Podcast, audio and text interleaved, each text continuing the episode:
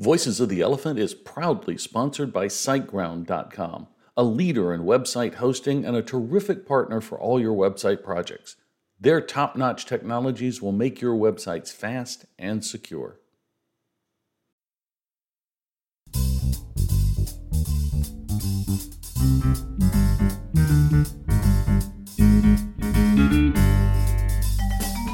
Welcome to the Voices of the Elephant podcast. Each episode of Voices of the Elephant brings you an interview with a member of the PHP community. From project leaders to user group organizers, we talk to the people that are helping make the PHP community special.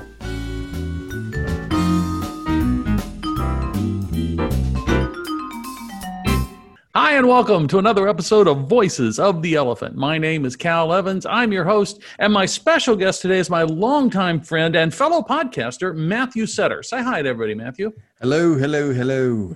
Now, I, I, will be honest with you. Um, I, I, don't listen to a lot of podcasts, and so I don't know the current status of yours. You're still podcasting, right? I kind of hiatus. Oh, okay. So you're on hiatus, but you've done it in the past. So yeah, yeah, yeah. Okay. I used to enjoy it. Um, you had um, one, I forget the name of it, but you had this uh, killer logo, and I, I, just kept thinking, "Geez, that's a that's a, it's a great identity package that you had on that logo or on that that podcast." And I listened to a few episodes, and it was wonderful. So, uh, what was the name of your podcast? That was called Free the Geek, and it's freethegig.fm. I ah. gotta fix the domain up. I yeah, Oh, well, I'll throw a link in the show notes so that people can go um, check out your past episodes. Um, cool. And I hope you get back to it because you have a voice for radio, man. I, I love um, I love your accent and I love your voicing. I always enjoyed the um, podcast that you did Hey, you've been on Voices before, so mm-hmm. I'm not going to ask you the same question I ask everybody when they're their first time on. Let's dive right into the meat of this. Um, you've got some new materials coming out built around a framework called Mezzio. And the first thing I want to talk about is what the heck is Mezzio? Talk to us about that. Shortest version I can give you is that Mezzio is the latest incarnation of what originally started out as Zend Framework, became oh, okay. Zend Framework 2, became Zend Expressive, and then after all the machinations and Zend got bought by I think Perforce. Oh uh, well, they got bought by Rogue Wave and then Perforce. So exactly, and at that point, I guess the decision was made to. I think the framework wasn't internally supported anymore, but right. the wonderful man that is Matthew Weier O'Phinney and a lot of the core contributors said, "Well, we're still sticking with this because mm-hmm. of all the installations." And what timing?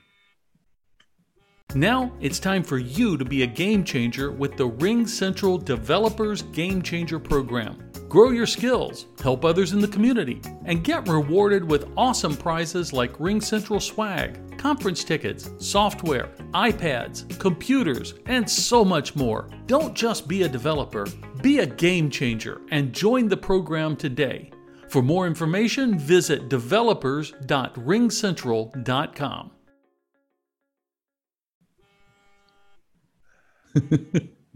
Sorry about that. No, it's okay. Wife calling. I, I totally understand. Um, and where were we? Okay. So because of uh, that, they decided they wanted to keep using it. But if they were going to keep using it, it had to then be housed somewhere else. So, keeping a long story short, uh, it was able to be rehoused at the Linux Foundation. Because of that, they needed a new name. I am not conversant with the reasons for calling it Mezzio and renaming sort of like the libraries from Zend Framework to Laminas, but that's what was done. Yeah. So that's what was done. I'll just get behind it. So um, I had created a course for Pluralsight originally. I think it was called, if I look at the site here, yeah, Zend Expressive Essentials. Okay. Um, but it had been a bit of time since I created it. The framework had been uh, developed further, and I hadn't updated it to reflect that. So, talking with huge plug for my awesome, awesome uh, account, account, or sorry, author success manager ASM, Kim Pluralsight, She said, "Well, how about we basically do a refresh, refresh, which is a new course, but is but isn't." Mm-hmm. Uh, to take into account the branding changes, the code changes, and so forth. Well, Uh, we'll get to that in a second. Ah, Um, I, I want to um, I want to back up here because I, I want to make sure I understand. I, I know all my listeners are much brighter than me, and they they've grokked this. But uh, Mezzio is a direct descendant of Zend framework. But then, what is Laminas? Um, well, you've got Mezzio, which is like like a micro framework built on top of the Laminas libraries.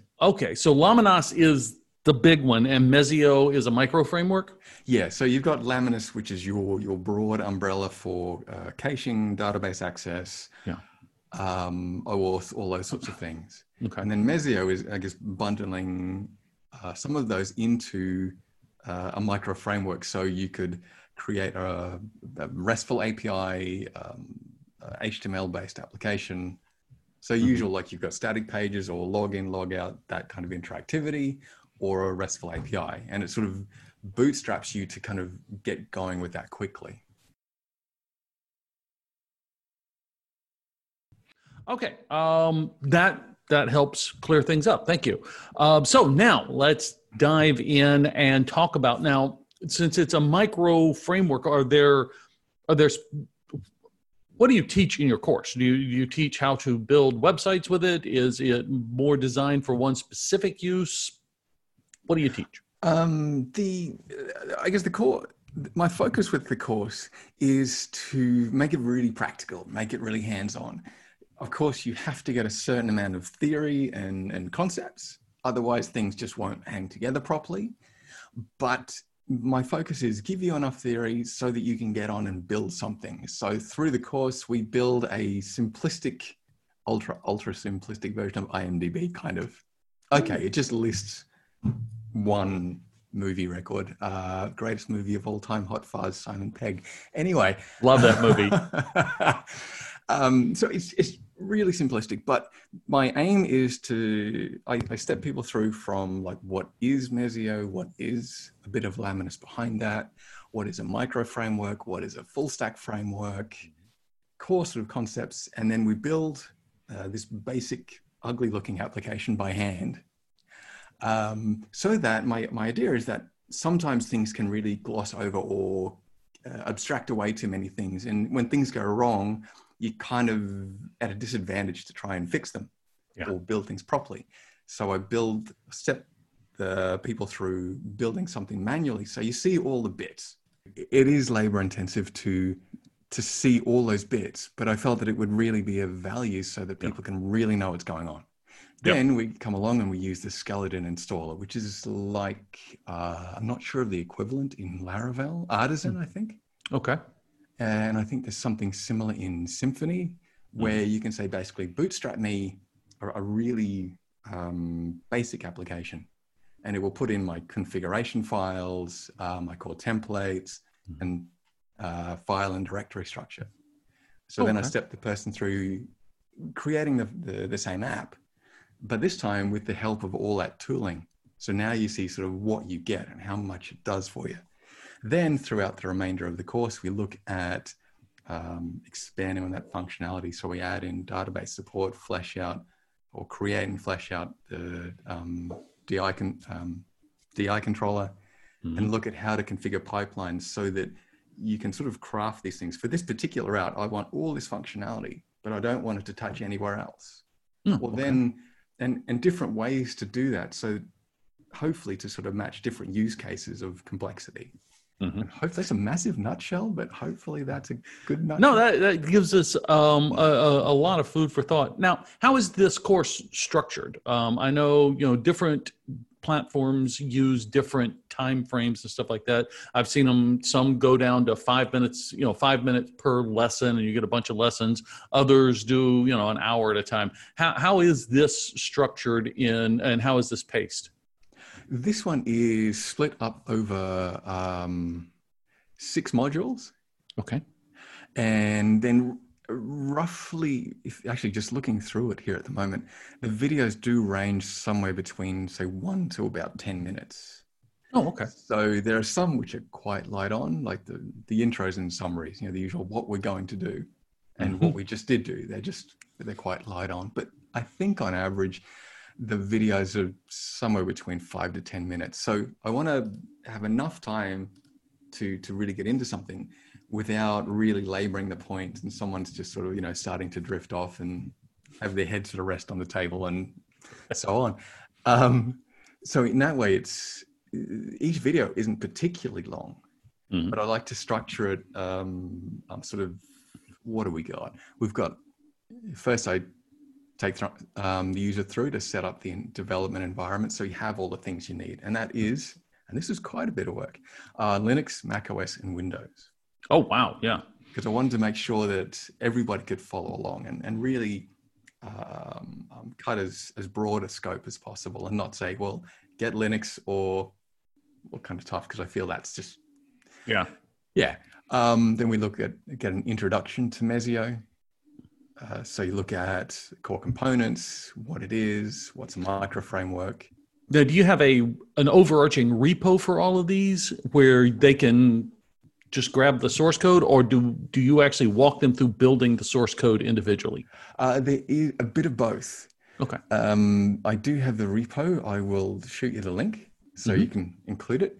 Um, but we also do step through a, a, a large number of live demos Oh. where some of the content was just so large, I, I felt it would be laboring the point. I just skipped it and said, here's the completed file and step someone through it. Other cases, it's you do see me building a whole lot of content. Mhm. Um, but yeah, I'll, I'll send you the link to the repo so someone can then just look at that. Okay.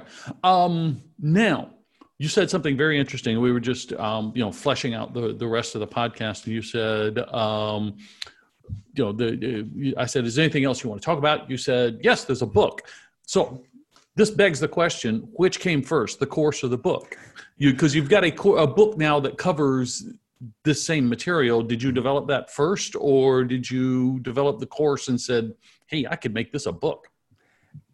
Uh, no, came the other way. I started the book uh, because I, I think I just had this this this itch. I just wanted to write one.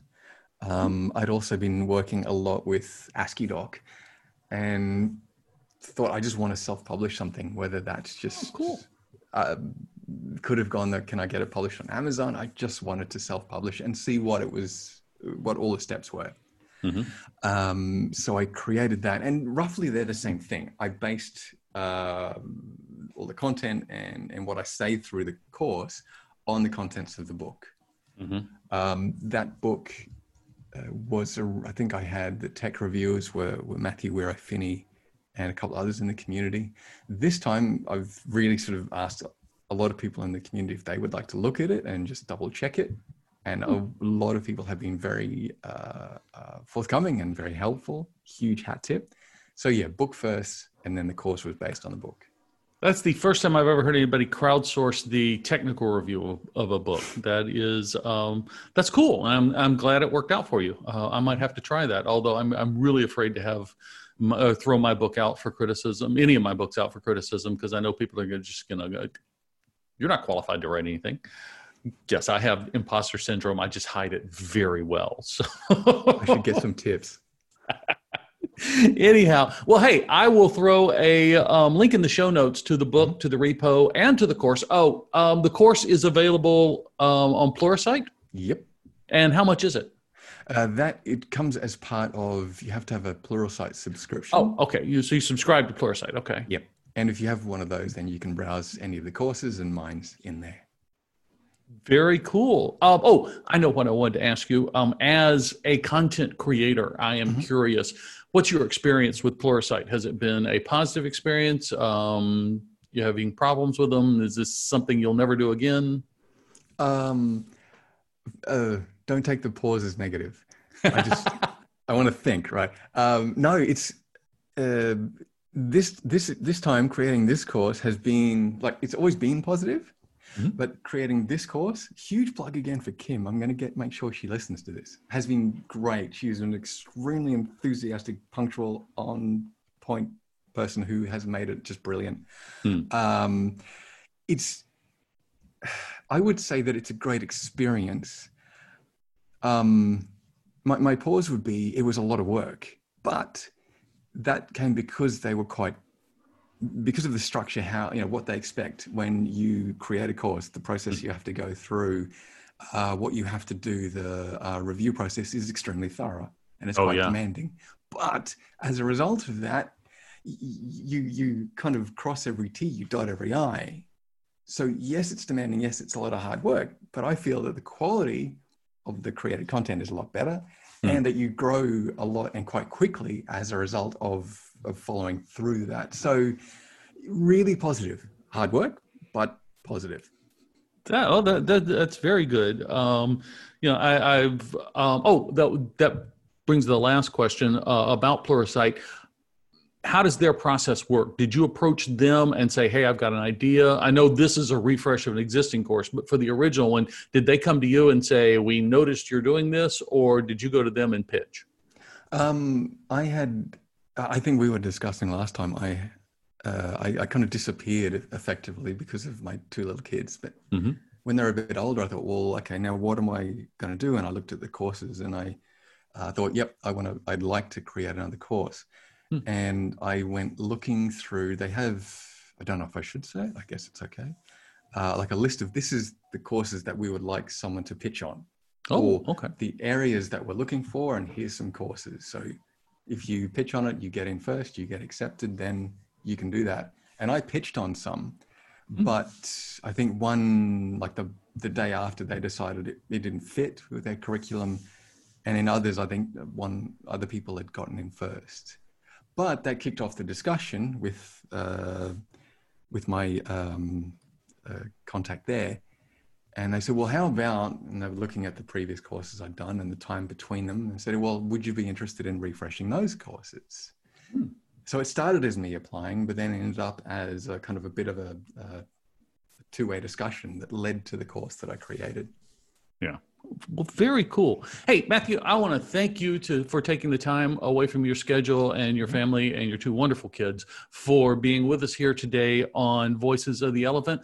Audience, thank you for taking the time to be with us and listen. We hope you have found it to be a valuable investment of your time. We hope to see you back next week. Do us a favor though. While um, you're browsing sometime this week, go out to your favorite podcatcher, however you listen to podcasts, and leave us a rating. Look, if you like what we're doing, please give us five stars, five thumbs up, whatever, and leave us a positive review. If you know of a way that we can serve you better, drop me an email, cal at calevans.com. I love hearing from um, podcast listeners and love implementing new ideas that they come up with. So drop us an email, leave us a review, let us know how we're doing. And hey, we'll see you right here next week on Voices of the Elephant. Thanks for listening to Voices of the Elephant. Voices of the Elephant is copyright EICC Incorporated and released under a Creative Commons Attribution, No Derivatives, Share and Share Alike license. To nominate someone to be a guest on Voices of the Elephant, visit our website and click on the nominate link. The URL is voicesoftheelephant.com. Elephant is, of course, spelled E L E P H P A N T.